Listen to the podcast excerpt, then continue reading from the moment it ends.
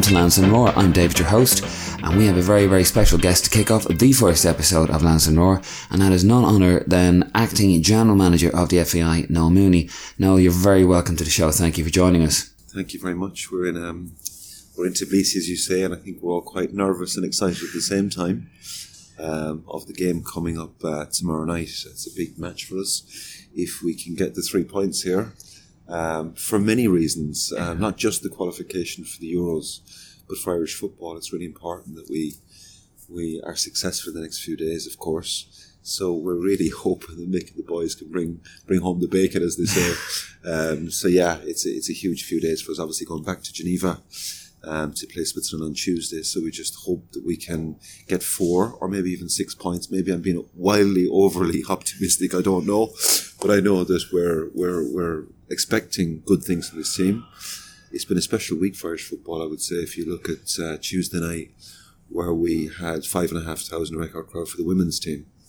And I think that Rianna Jarrett's performance, Katie McCabe, Denise O'Sullivan, you know, Megan Campbell's throwing, I think, was one of the most talked about things in Ireland during the week. But I think, and then obviously last night with Stephen Kenny's 21s, almost a full house in Tallaght Stadium. Um, there's an excitement around the talent coming through. So, I mean, I'm here for six months. Um, but what I will say is it's been a bloody exciting four months so far. But I think it's six weeks to go. It's the end of November. Yeah. But we can't lose a game at the moment. So I, I touch wood somewhere here yeah. um, to hope that that continues. But in the last few months, we have the results have just been excellent at every level, basically.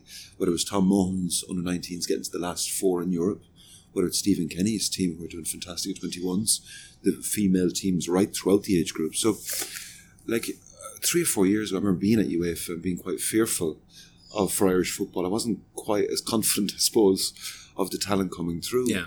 I think the the excitement around Irish football on the pitch, and I know we'll talk about off the pitch, obviously, yeah. which is very much my role now, but I think on the pitch, um, even with the League of Ireland, we had meetings during the week about the future of the League of Ireland. There's discussion on the All Ireland League as well, which is really exciting. I think this is is, and also the stuff at the FAI in terms of what the reports coming, which will be, you know, you turn any negative like what has happened into a positive by taking the reports, taking the recommendations, and making the association and Irish football much better from them reports. That has to be our goal. So I think it's an extremely exciting time for Irish football. I'm just enjoying the, the time here. It's hard work. Yeah. It's early mornings and very late nights. It's millions of meetings and lots of arguments and fights and joy and all sorts of emotions. But it's just um, it's just fantastic to um, to be part of it. I'm enjoying every moment of it. Oh, absolutely, and um, I mean, we, we always do in Lansing We always try to you know use the mantra "the future is bright." future, you know, especially on the uh, playing side, of it is also it is very bright. But of course, we're going to touch on some of the um, off the ball stuff. Uh, unfortunately, um, so basically, so currently you're on secondment at the moment yeah. from UEFA. Uh, you hired, um, you started on the third of June, and you're due to finish on the thirtieth of November. Correct. Um, after um, John Delaney was sent on gardening leave. Um, a couple of questions about just your role in UEFA. What was it that you do or will continue to do in UEFA, and how did that idea come about, the secondment? Okay, it's a, it's an interesting question, and I'll, I'll try to be as brief as I can. I left the FAI in 2011. I'd had a row actually with the former CEO now um, about the direction of the League of Ireland, actually, the investment in the League of Ireland. Um, and I mean, you have a choice there. Either you become um, bitter towards the organisation or you set about rebuilding or building something that you can control yourself. Um, and I managed just the timing wise was good. UEFA had seen me present at a number of events. They'd heard me speak about football and what I'd written a paper, some papers actually on the future of European football that they seemed to quite like. Yeah. So they invited me to come over to build a program which was about helping all 55, I think it was 53 at the time, because it's, it's eight years ago now, um, how to grow European football in effect. Now, I started in the marketing side, the commercial side. Mm. The commercial side of UEFA is huge.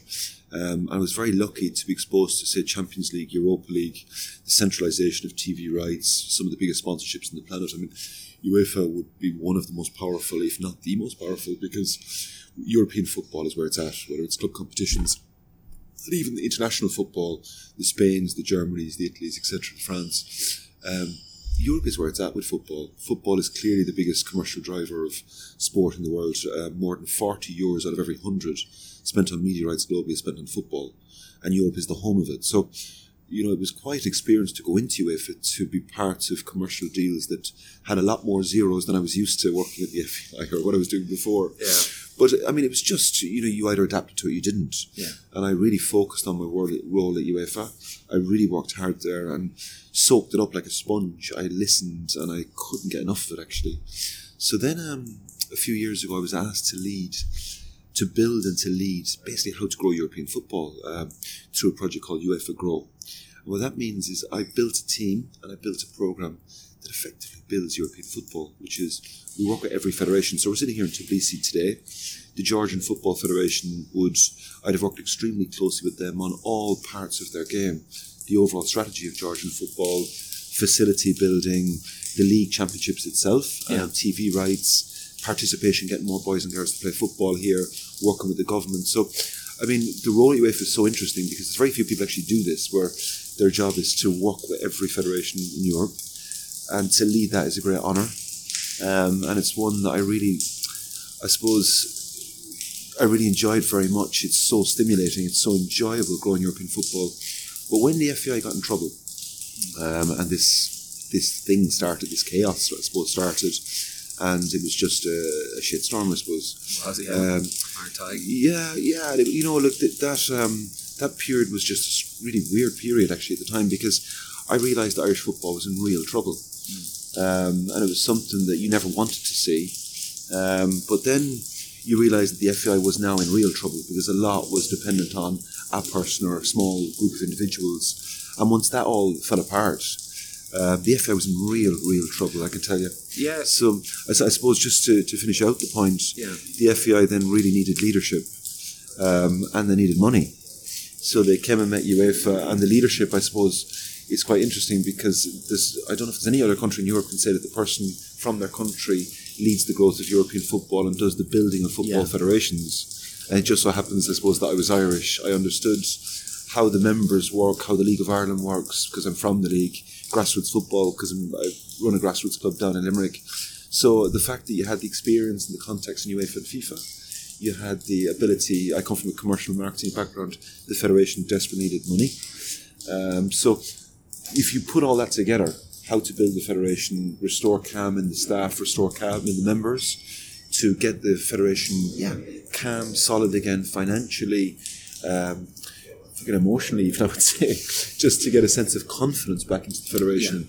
That was crucial, and I think if you looked around Europe, maybe there are loads of other people who could do it, but I think the FAI felt that with my experience of of knowing Ireland and knowing European football, Bit of an and knowing goal, basically. it was just it seemed to kind of I presume it made sense to them. And I suppose I got a surprise. I was called in to say look would you be interested in in going back to, to, to sort out the federation for the next number of months um, working with a with a new board? And I said yeah. Now I had a quite interesting discussions with my missus on that. Uh, we were expecting our first child. So we were living in Switzerland obviously beside UEFA. So when this came up we did have some serious conversations so I have to thank her a lot because she's in Estonia at the moment she had the baby in Estonia um, which was difficult because I was in Ireland up to my tonsils and stuff, and she was having our first child in Estonia, so she was very good to let me stay for six months. I have to say, if there's any talk of any extensions to the six months, I think that would create a huge problem in the Mooney household. Um, so um, I have to thank her for letting me do it. But I have, I say it's, it's four and a half months now nearly. I've enjoyed every single moment of it. I feel very calm in the role. There's a lot coming on the track still. We have the accounts. The second part of the AGM, which will include the accounts, which will obviously be a readjustment of the FAI finances. You're going to have um, KOSI report coming soon, which is commissioned by Sport Ireland, which will look at the controls, regu- the financial controls, etc. of the FAI. You will have then the Mazars report, um, which will look at slightly look at broader than that. Um, and we're working with Grant Thornton on business planning. So there's there's so much coming on the tracks. We have the 78 governance review recommendations that need to be implemented. So I mean, if you look, I've got a a thing called a focus chart that we use at UEFA, which allows you to write all the things you're doing. And the focus chart at the moment is extremely long. It's quite scary to look at the length of it, but thankfully we're ticking off one by one what we need to Yeah. do. Um, and that's crucial. I've got another six weeks to deliver what I said I would deliver to the board when I came in. we're well on track to do that. Um, and I just want to finish out the six weeks with hopefully Ireland playing in the European Championships uh, next summer in Dublin, and God. obviously the women, um, the women's national team, which is starting to really build momentum with Vera Pauw, who we brought in as the manager, Yeah, Eileen high profile, yeah. Yeah, and that was an interesting experience because it was the first manager I'd hired with board, I suppose, because at UEFA, obviously, we don't have any teams. We don't have any managers. We meet lots of them. We don't hire any of them. So to be in the position where hiring a manager was on our agenda, there was a lot of pressure on us from different quarters to do this and that, but we kept our cool head.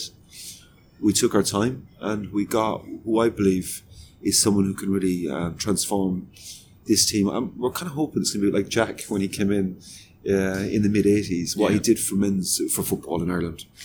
We're hoping that Vera and Eileen and this talented group that they've got, if they get to the Euros next summer in England, and that will be huge uh, profile.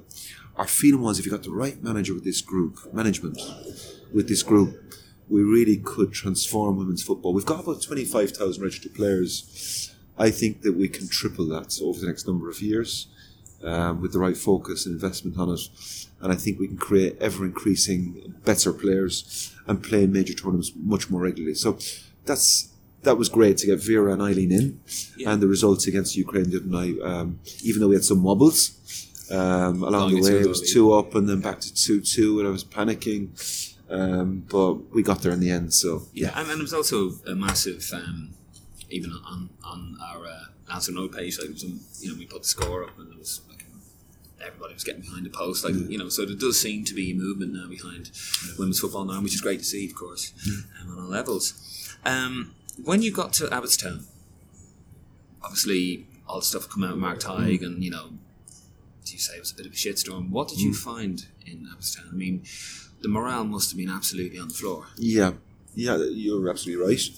When I arrived in Abbottstown, it was um, it was quite f- ironic, I suppose. When I arrived, I think it was a Friday. I was going to spend the weekend in Dublin, uh, getting back into the Irish way of life, uh, looking forward to that Monday. And as I arrived, I got a phone call to say we've just had a cyber attack. Now, on top of everything that was happening, to have a bloody cyber attack on top of that. Now, thankfully, we actually managed it. It was the first big test I got before I even started. The way our team um, managed that circumstance, the way they dealt with it was actually very good. And we came out of it uh, well, I would say, um, without losing the information that would have crippled us, without um, too many problems. So that was the start. But already morale was absolutely on the floor. I looked around at the staff and I could see they were just devastated for many reasons. Absolutely, yeah. Um, and I suppose the first thing to do was I was actually talking to Mick McCarthy on the flight here last night about change management and about if you go into a group that's demoralised or if they are yeah on the floor, how do you you know we, we talked about motivating people and we actually came up with a similar philosophy actually which was you can't go in and start you know beating the shit out of people or being punishing people and being too No. hard on them you must um, give them the opportunity to express themselves. And that was the first couple of weeks was listening. So what I did was I did some round table meetings with staff that seven or eight would come in and they could share their hopes, their dreams, their fears, their frustrations, the things that they felt that we weren't doing very well, the things that really made them irate, or the things that they felt that we could do better. And that was uh, interesting because it was weird things like um, from the size of the kettle in the canteen to pensions to. Now we've developed that. I mean, that was the very start, listening. Yeah. So that allowed you then to realise what they really wanted. They did want leadership, and I'd like to think that what we did in terms of setting some clear focus areas and all my senior management team have clear focus areas for the six months. That gave everyone, I hope, a sense of um, of certainty. Um, the finances obviously were extremely tight on on money, so I had to focus on that as well. Is getting money in really quickly, and that was through our partners UEFA. Really, people like FIFA signing the the contracts with various sponsors like Nissan, etc., Yeah. who are Champions League sponsors, of course. They sent out messages of confidence um, in the middle of a difficult period. I mean, to bring in, as I say, uh, we've got New Balance obviously signed for six years now, 20 to 26, which is a big deal. We signed the biggest TV deal in the history of um, of um, Irish football um, with UEFA on the centralised TV rights, which was a massive step for us. So, I mean, we've other big sponsorships we're working on now. So that shows that we're commercially viable, I guess. Um, we're commercially attractive. The brand can be far, far, far better. Um, and the brand will be far better once we go through everything we have to go through. But we needed to send early wins, quick wins, I guess. You need staff to do. You need quick wins. You need the staff to go. Okay, we've done that well. We've done that well.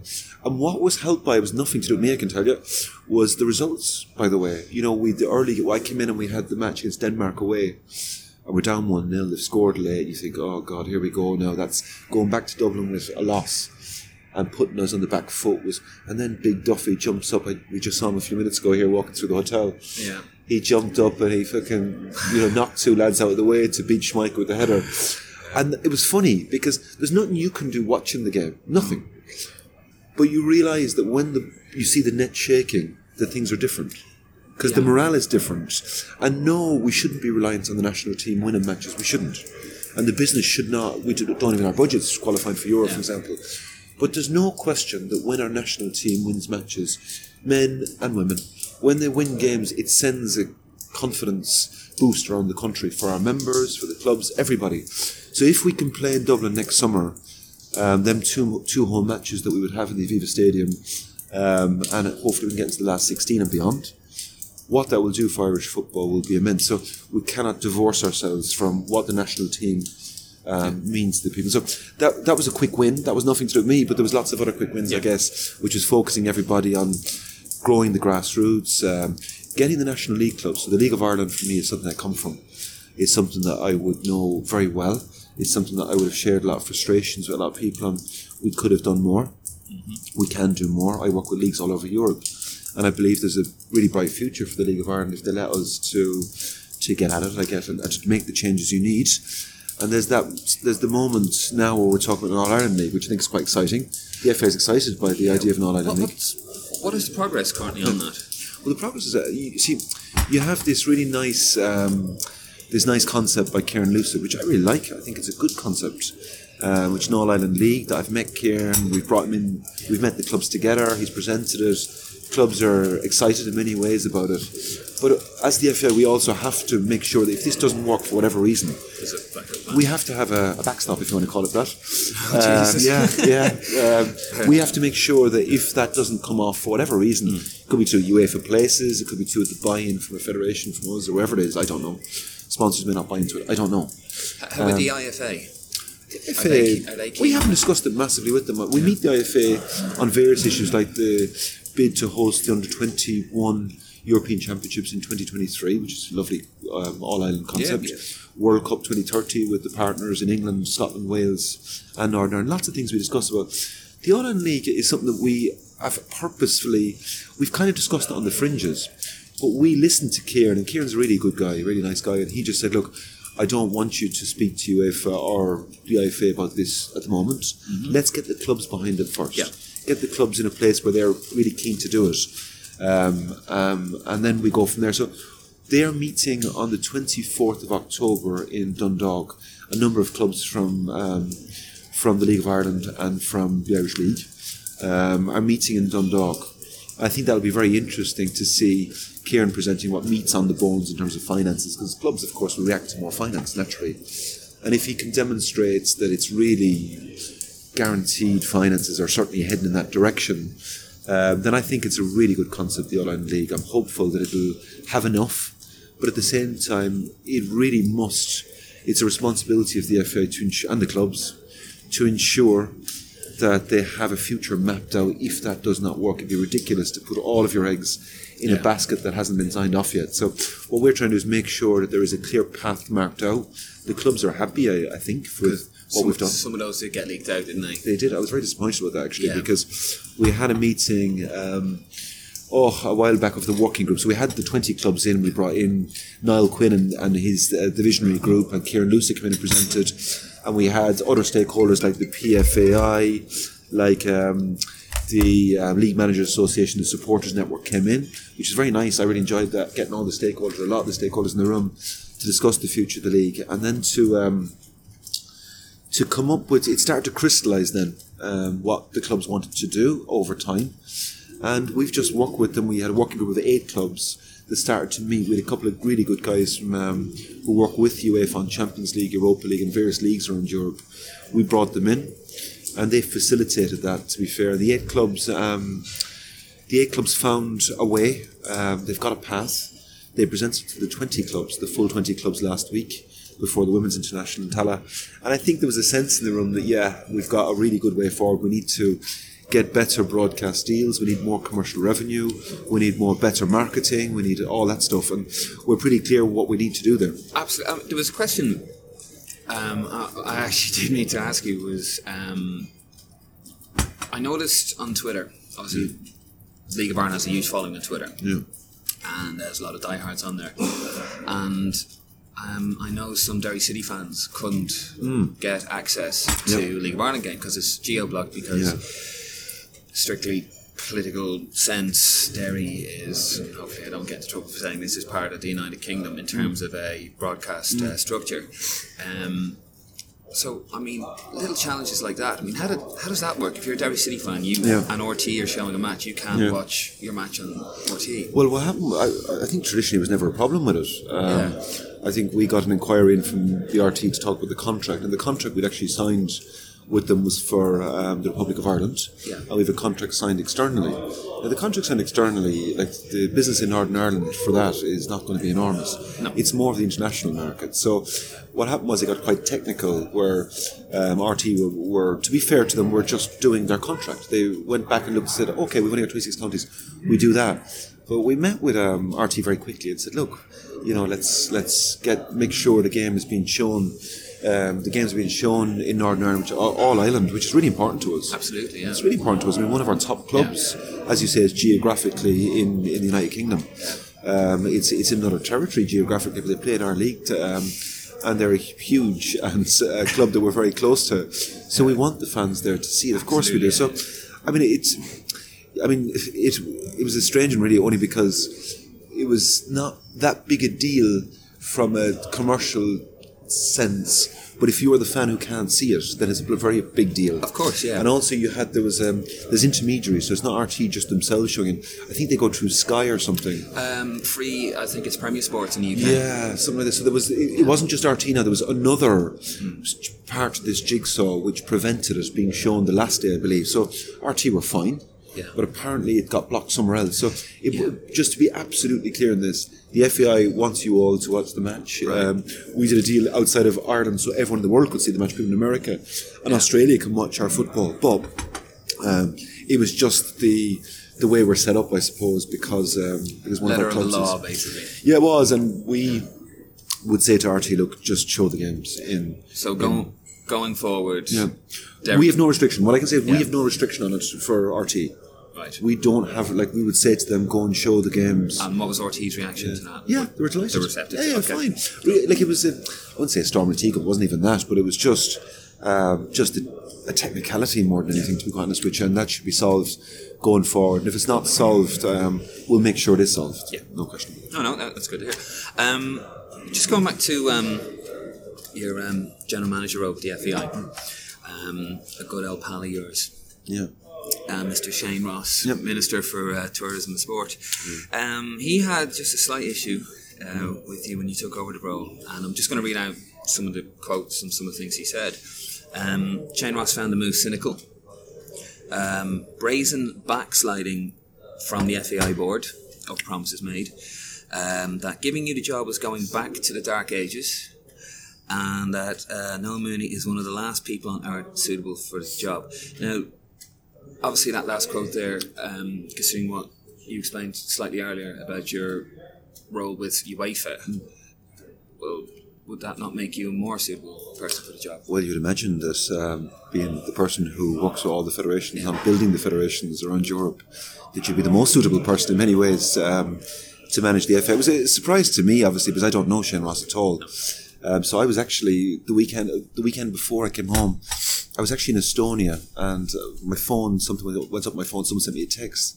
I said, "You need to read this thing from I think it was the Sunday Independent or something." It was some open letter where he wrote that stuff. Yeah. And I was reading that, and I was thinking to myself, "Am I living on the same planet or what?" I mean, all that happened was I used to work in Irish football and middle management many, many years ago. I went to and built up my knowledge, experience, career in UEFA, and to see that the person who's working with the federations, who is, happens to be Irish, who understands the members, understands the commercial market in Ireland, understands how things w- did work, would have frustrations about how things did work, and would have worked in such a way that I said to myself, if if I ever went home and did the job, there was a lot of frustrations I had about how things worked that I would change them. Mm-hmm. So I would come in hoping to be very much a change agent, and I think and we can discuss in a while a lot of the things that we've already done um, within the FA to change things in a pretty radical way. I would say. Um, I was just surprised and I was a bit shocked when I saw it because it just I didn't understand it. Um, just Well, I, I really couldn't understand it. Have you? Because he did say when, when you were, because I was doing my research through the archives, and he did say when you were appointed that Yeah. uh, he want he was happy to meet you. Have you met? No, um, I haven't really met him ever. Um, I wrote to him early on when I got in, and I got an acknowledgement, I think, of the letter, but nothing happened. I mean, there was no "yes, I'll meet you," nothing. And then I sent another message uh, relatively recently, I think.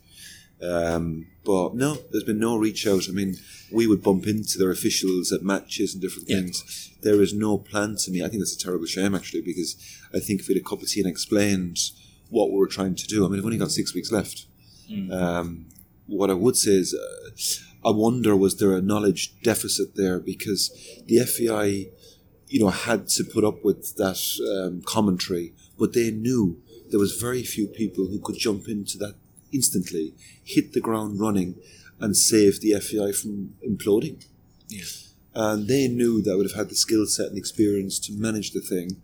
And I'd like to think that four months into it, the board would, would, would certainly stand by that decision. But what I couldn't understand was, I'm not staying. So I'm only here to help the Federation get through its most darkest days in many ways. Yeah. So I couldn't understand what the what that was about really, because you know the FAI desperately needed help, desperately. Yeah, I mean, to be fair with Shane Ross, he's not very educated and thinks football in Ireland. I mean, this is a guy who did um, praise John Delaney on um, Yeah. Uh, News Talk, um, saying that all the fans are always saying lovely things about him at matches and stuff Yeah. when there was protests going on. So yeah, he, he's not the best. I mean, one of the major issues that Ross had with you was Yeah. the fact that you worked Yeah. for the FAI under John Delaney. Yeah. Um, so I mean, but that was in a marketing role. Okay, so I worked in the, this is uh, I find that incredible actually because I worked in the FA with about 200 people.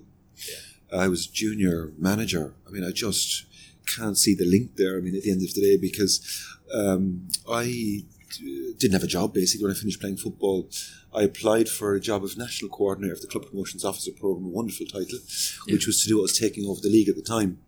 And I worked my ass off uh, to understand how the marketing of football worked. I studied every night, I would say. I did, went back to college to do marketing degrees, all this kind of stuff and business stuff. So I really worked to, to, to make that happen.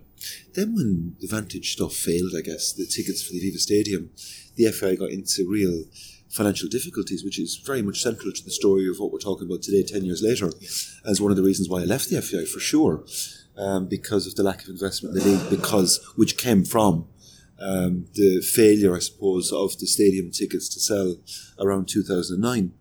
Um, so, like, I wasn't um, anywhere close to the decision making. It's like saying bloody the janitor or the or the bloody um, people person who runs, you know, the football for all program shouldn't run the FAI because they once worked there. It just doesn't make any sense. It's like saying anyone who ever um, was in Fianna Fáil, for example, shouldn't um, run for government now because they're in a Fianna Fáil where things with the banking crisis they were in power at the time.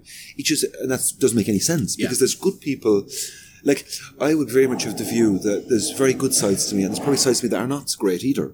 No one's perfect, um, and there are probably things that I'm not brilliant at. I don't know, but I thought at that moment I was certainly I would believe the most on the board felt I was the right person to jump straight in there and help the FAI. I could not understand. Now, what, what I can understand, to be fair to to him, I mean, he's talking there about pra- you're talking there about praising. Um, John Delaney um, a few years back. That's politics. Politics. I understand how that works, and what you know, the going at the FAI now. I understand how politics works. I'm not naive to to understand how this all works. So, for me, uh, like even I mean, we can talk about a couple of people said that when I came back one time to the AGM of the FAI, I said nice things about the FAI. I mean, in my role at UEFA, there's politics attached to that as well. So we're not going to turn up at a AGM and start insulting our host. That's just not how life works. So anyone who's got common sense would go, okay, he said some nice things about the FAI. He worked there. UEFA is a members' organisation. The FAI is one of 55 members. They're our owners, effectively. Now, I'm not an auditor. I'm not an inspector. I'm not Inspector Morse. I'm not. Um, I'm not Coleen Rooney. I can't figure this stuff out. Um, if it, I'm not, as I say, I don't. I didn't know all the details of, uh, and we still don't know because we're still going through all the reports. But I would have like. I'll give you a simple example. Um, two weeks ago, the FAI went gold in terms of grassroots. So there's a UEFA grassroots charter.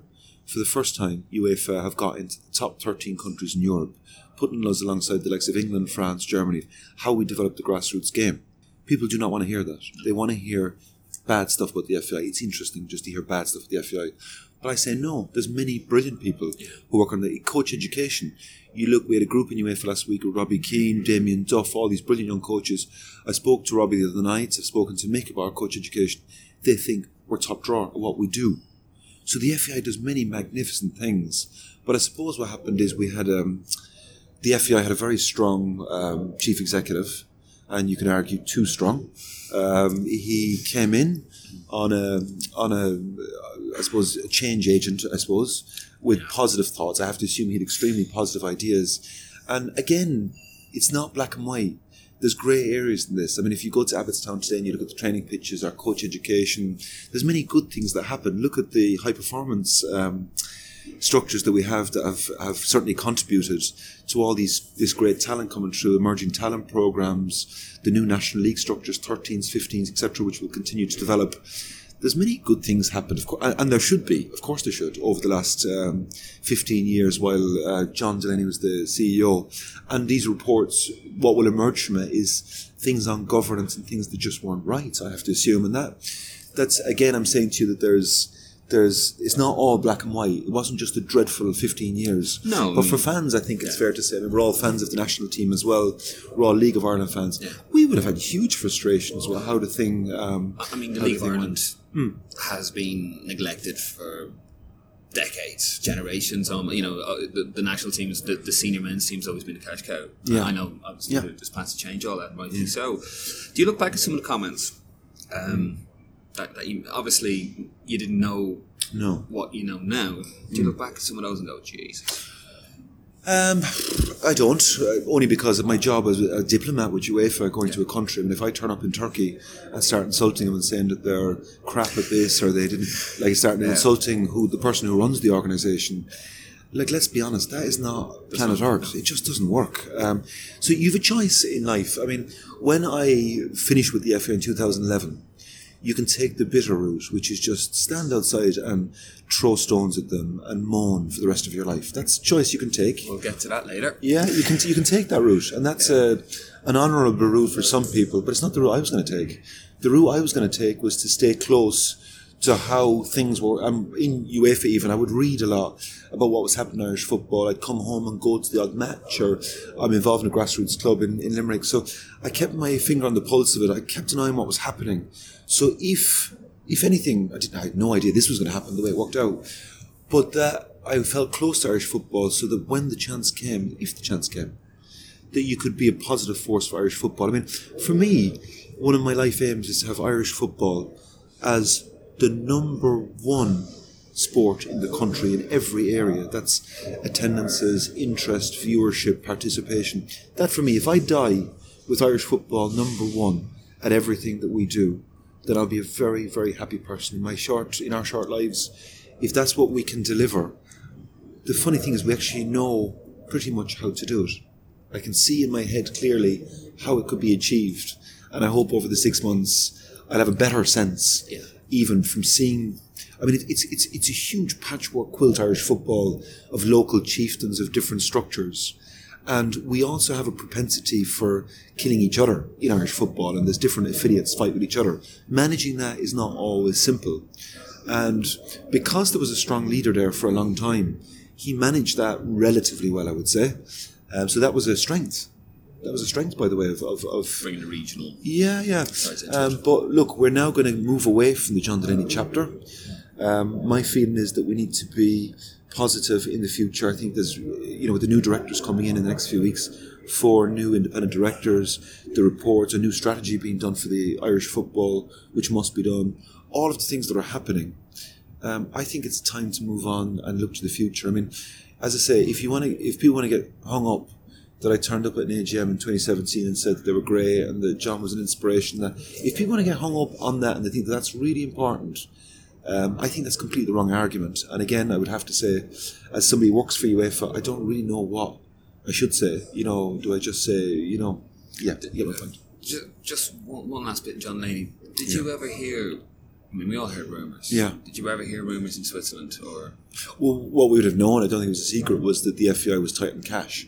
Yeah. That's what we knew. I mean, that wasn't a. John was coming out and saying that we'll be debt free by 2020 and all this Yeah, stuff. well, he'd come from an accountancy background, I guess, um, and so he understood um, what that meant. But that doesn't mean you're not going to be cash tight.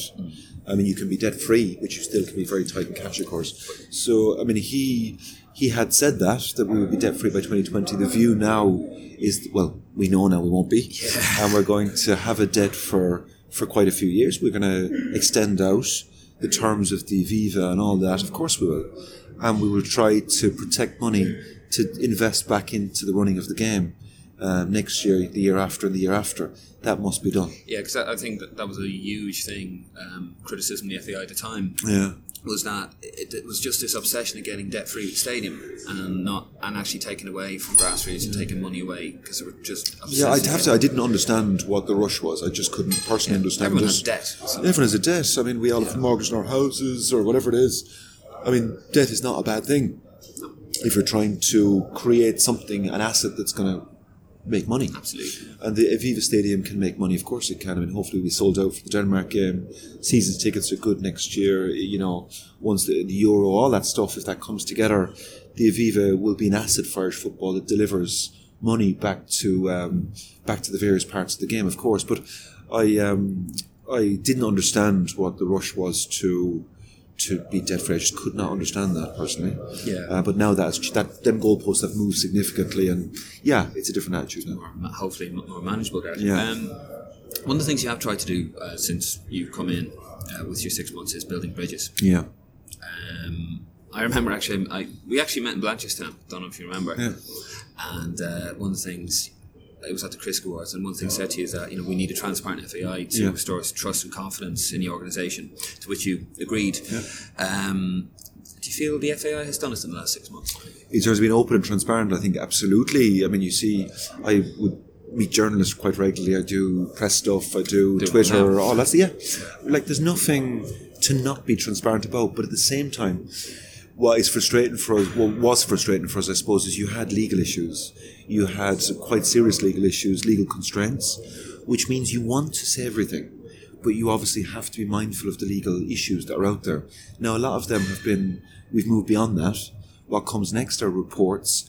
But again, I mean, people would say, ah, publish everything. And yeah, as a fan, you'd love to publish everything. Yeah.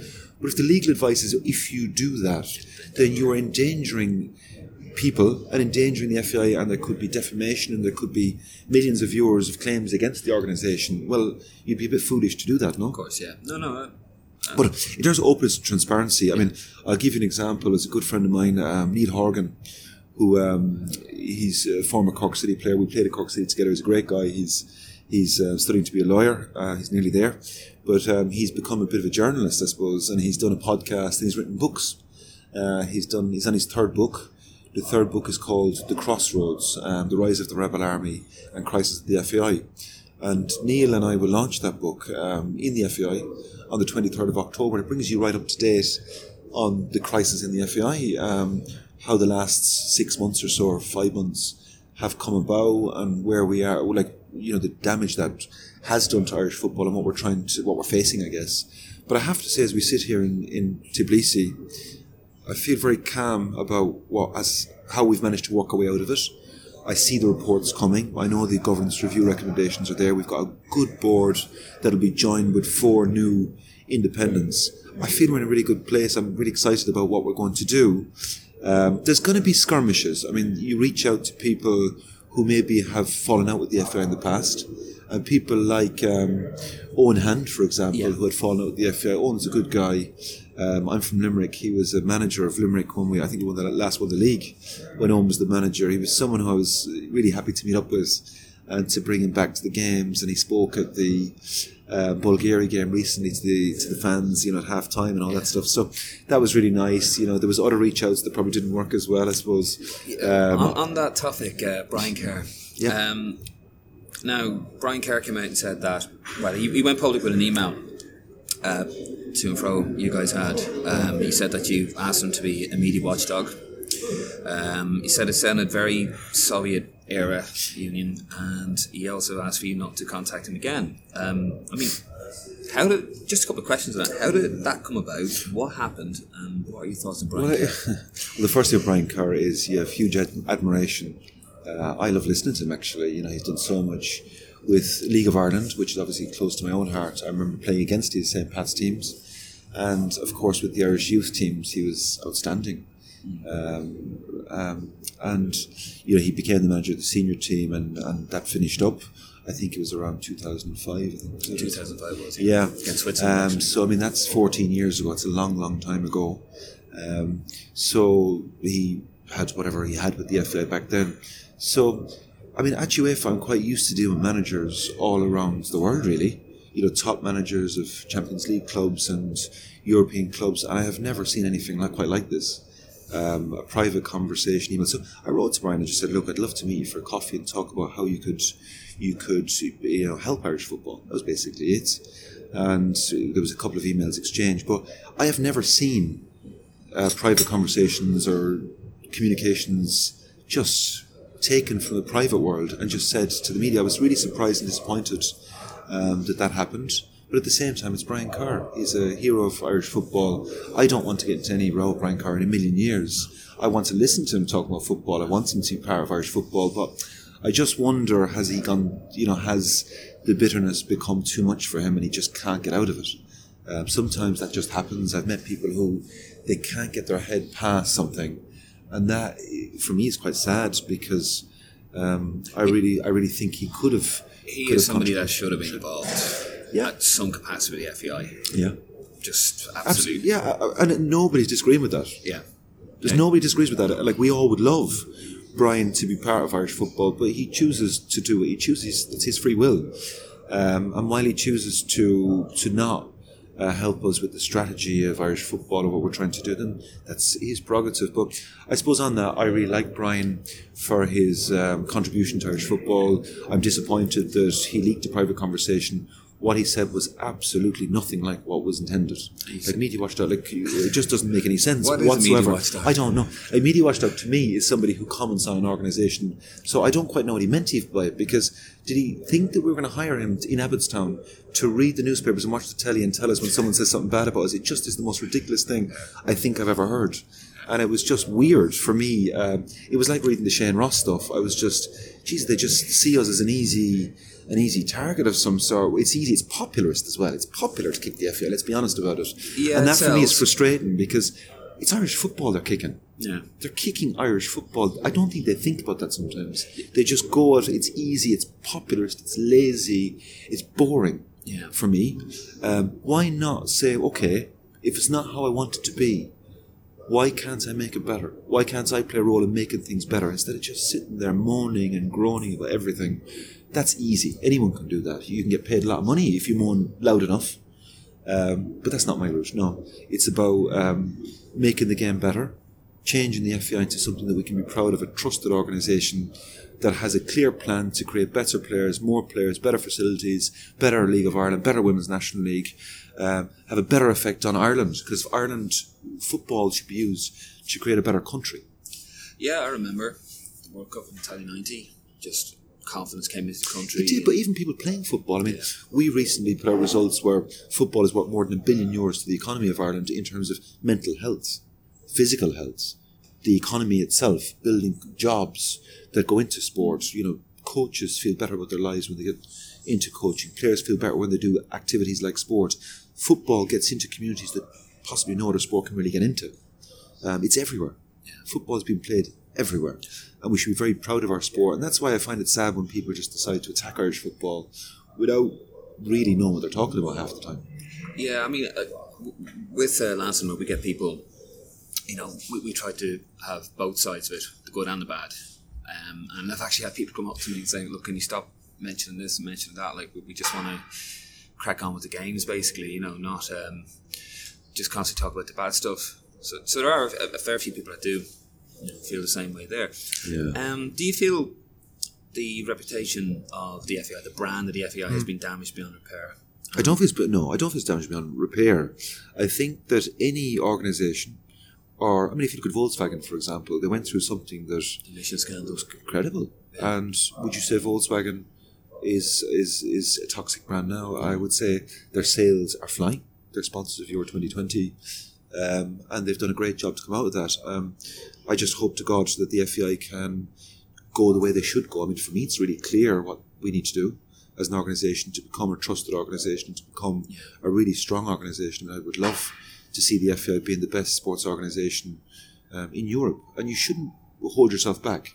Um, you shouldn't. I mean, I saw federations like Portugal, Sweden, and a number of other federations I work closely with go from pretty, um, pretty, yeah, low levels, I guess, to extraordinary organisations. And I don't just mean on the pitch. I mean in uh, marketing, commercial, regulatory, openness, transparency, governance, um, public affairs, communications, all these different areas that we would work on. I've seen federations become outstanding over the last few years. We know how to do it. Um, so I don't. I think even with commercial partners, for example, yeah, we've had to hold our hands through this, but I think that they want to be part now of um, a rejuvenation, a new, a new organisation, a new evolved organisation. I mean, people talk about should you change the name of the FAI? Yeah. I mean, yeah, it's easy to do it. We call it Football Ireland or whatever you want to call it.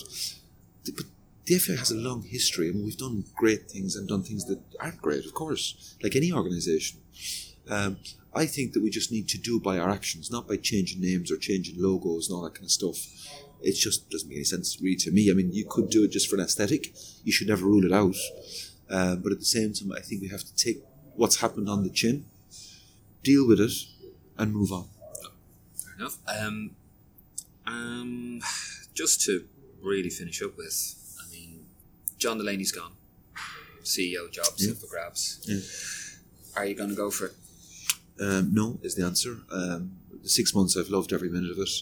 Could I do the job really well and, and, and take the FAI to a different level, working with the new board? Absolutely, of course. But I just think the timing um, would not work. I mean, obviously, you've got uh, the government who um, who would not be in favour, I guess, and that would be a distinct disadvantage going into anything, uh, into an interview situation when people would know from reading the newspapers that the government are not delighted you're there, which for me is, is crazy. But that's just there. That's a fact. That's a point of fact. Um, also, my family as well. Um, I had my first baby six weeks ago, and that's tough. I'm away from little Sean. I see him growing up on FaceTime, which is not ideal. So we need to get back together as a family in Switzerland. We have a huge project at UEFA that I'll be delivering called Football Federations of the Future, which is what we wrote last year, which was we worked with the federations, the national associations, the Champions League clubs, lots of top sponsors and things to write what does a football federation look like in 2024 whether it's a huge one like in England, a medium-sized one like a Slovakia, or a small one like a Liechtenstein. So we've written basically the book of what football federation should look like in all the different areas. So that took me oh, three or four years to write. It was a labour of love, but it's done now, and UEFA will start implementing it um, when I go back, and that will be an enormous project. It'll look at building standards for national associations, a little bit similar to the licensing that we have for clubs that play in European competition. So that's a really exciting next few years at UEFA building European football. I will miss the FAI immensely because I've enjoyed every moment of it, and I think part of me it's a bit of a shame actually that you can't do it. But Do you feel frustrated because it seems like a bit of an agenda with Shane Ross that he's kind of withholding money, and do you feel sort of frustrated that you're not being given a chance? You could be the the worst CEO, although you'd have to do you'd have to really really outdo uh, the last fella, or you could be the best CEO. I mean, you could be the best. I'd like to think I would be um, very strong um, in the role, but you also have to look at the macro picture. And the macro picture is today that the minister who's responsible for sports would prefer that I wasn't there. Um, I don't understand it, but um, I understand politics um, and I understand how the world works. I'm not naive. So it can't be about a person, it has to be about the game. And the right thing for the game now is to leave and to let the government restore that money really quickly to grassroots programs, projects all over Ireland. I mean, I think that's wrong that um, it's withheld at the moment. I think that's just wrong, and it's a real problem because um, there's grassroots projects all over the country that we can't fund at the moment. So there's kids not playing football because of this. Um, and that's just doesn't make any sense to me. I mean, you can even ring fence money, you can drip it, you can put it directly into the programs, but the fact is, of today, the FA gets nothing from the government. We're fully funded um, in terms of going forward with UEFA, We've stepped up to the mark, plus our partners, of course, and ticket revenue from matches, all that stuff. So it's really tough. Um, it's tough, but it's just you have to recognise the right moments, and it's a real shame. I, I find it very difficult to hand the baton back when I do go at the end of November, um, because I can see it so clearly in my head what we need to do, and not to be allowed in many ways to deliver that. I think it's a shame, but you just have to accept that your challenge is not in Ireland in December. Your challenge is Europe, and just go back to Europe and drive that on. Let's go back to just Europe. and no, thank you very much for joining us here in Tbilisi. Uh, it's been an absolute pleasure talking to you. Thank you. And hopefully, here's to uh, three points uh, tomorrow and uh, minimum a draw on uh, Tuesday. Yeah, we're all praying for it. We're all hoping for it, and hopefully, next time I see you, which might be for the um, Denmark match at home in November, that we're in a much we're nearly there, or we are there. I mean, if we get the six points, we've obviously got Switzerland and Denmark playing. It's dead rubber then, isn't it? so great. Let's hope for the best, and come on, you boys in green, and come on, you girls in green. Thank you very much, Noel. And that was our chat in Tbilisi with outgoing General Manager of the FAI, Noel Mooney. Thank you so much for listening, everybody. We really do appreciate your support. If you haven't done so already, uh, please like and share. We're on Facebook, we're on Instagram, we're on Twitter. We've also got the website, lansdowneroad.ie. Uh, please join us again for the next episode of Lansdowne Roar. Thank you.